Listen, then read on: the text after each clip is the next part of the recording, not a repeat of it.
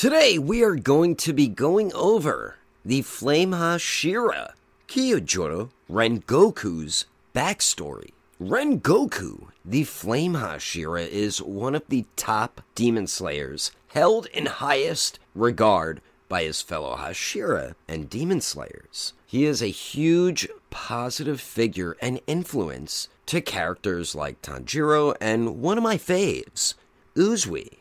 Just like Bardock from Dragon Ball Z, Rengoku had one of the most heartbreaking anime deaths ever. Also, one of the most memorable anime deaths of all time as well. Rengoku is a very honorable swordsman and he is one of the stronger Hashira. He's pure of heart and wants to protect the innocent from demons. Since we got a flashback of his mother's words, that really left an impression on him on why he's strong and what it means to be strong, to protect those who cannot protect themselves. Since those words from his mother, he uses that kind of like a motto of his lifestyle, and he does take that extremely serious. Sirius FM Radio. So when we are first introduced to Rengoku in the anime and or the manga at the Hashira meeting when we meet all the Hashira. Since Rengoku respects the Demon Slayer Corps and its rules,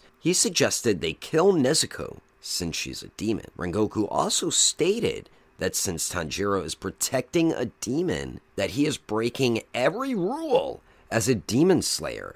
Rengoku thought Tanjiro should be punished for breaking these rules, and Nezuko should be killed since she is a demon. And that meeting, not only Rengoku, but even Uzui said let's behead her as well. A lot of the Hashira did want to kill Nezuko, so it wasn't just Rengoku, but that is how we were introduced to him. But as a viewer, either reading or watching this, you're like, whoa, buddy, why don't you press the brakes there, Flame Hashira? And Sound Hashira and Serpent Hashira and Wind Hashira. I forgot who else said they should kill her, but I remember those four did say that. I mean, Rengoku did have a point, but Nezuko wasn't your typical demon, which they eventually see for themselves thanks to Sanemi, trying to tempt her with his blood, and he does have one of the most rare blood types. I believe it's called Marechi, and it usually makes demons go crazy uh, over this type of rare blood in Demon Slayer, which we did not know that at that time. So, being first introduced to the Flame Hashira, you see that him, Tanjiro, and Nezuko aren't really off to the best start. But that'll change Later on in Mugen Train, Rengoku's mother did pass away when he was at a young age. His father used to train both Rengoku and his younger brothers, Senjuro, but that abruptly stopped after their mother passed. His father, Shinjuro, ends up falling in a dark place in depression with alcohol and gives up on anything Demon Slayer related or anything related to the Demon Slayer Corps. He just doesn't care anymore, and I know a lot of people can relate to stuff like that because when you lose someone that close to you from from dying, a lot of people do break down like that. So that is completely 100% relatable.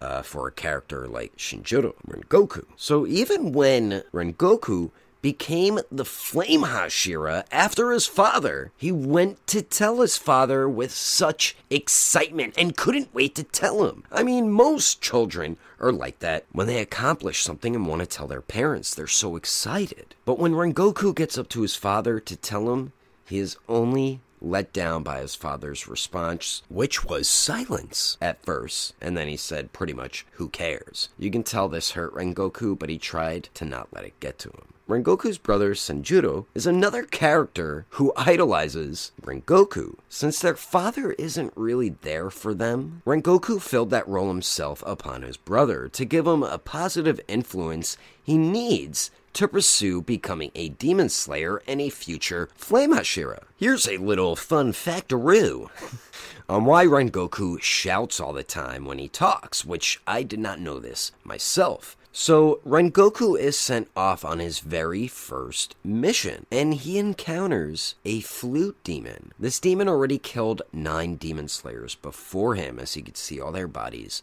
laying on the ground. The flute demon also, of course, kills innocent people, but mainly children as it had one captured at that moment, which even helped motivate Rengoku more. So, the demon art of this flute demon is once you hear the sound of the flute, it pretty much shuts down your entire nervous system, making it extremely difficult to battle. So Rengoku is trying to figure out ways to defeat this flute demon. And if he covers his ears with both his hands, then he can't use his sword. But then if he uses a sword, the flute demon will disrupt his entire nervous system, making it very difficult to battle. So as Rengoku is in battle, he ends up rupturing his own eardrums as he hits his ears as hard as he can in order to defeat this flute demon, which he does successfully. So, as you can see why he shouts when he talks, it's because the dude can't hear. He's like me,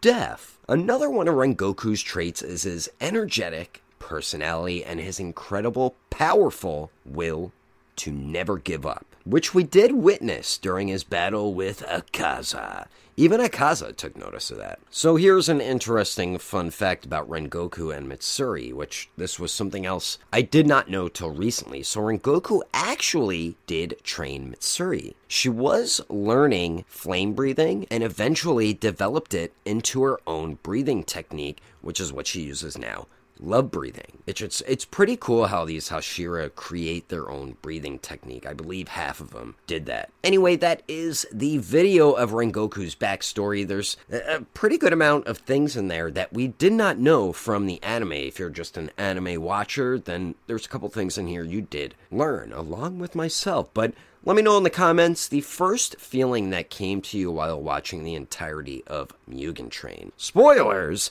Yes, I mean Rengoku's death. What was your reaction and how did you feel? Me, I was caught completely off guard and was stunned and shocked. I did not expect that, but it was so great for the story progression. As you guys will see, it's it's was really smart writing. So I, I, I do like that they, they went in that direction. It, it was so sad. It's one of the most depressing and sad anime deaths, I think, of all time. But anyway, that is the video of Rengoku's backstory. Hope all of you enjoyed it.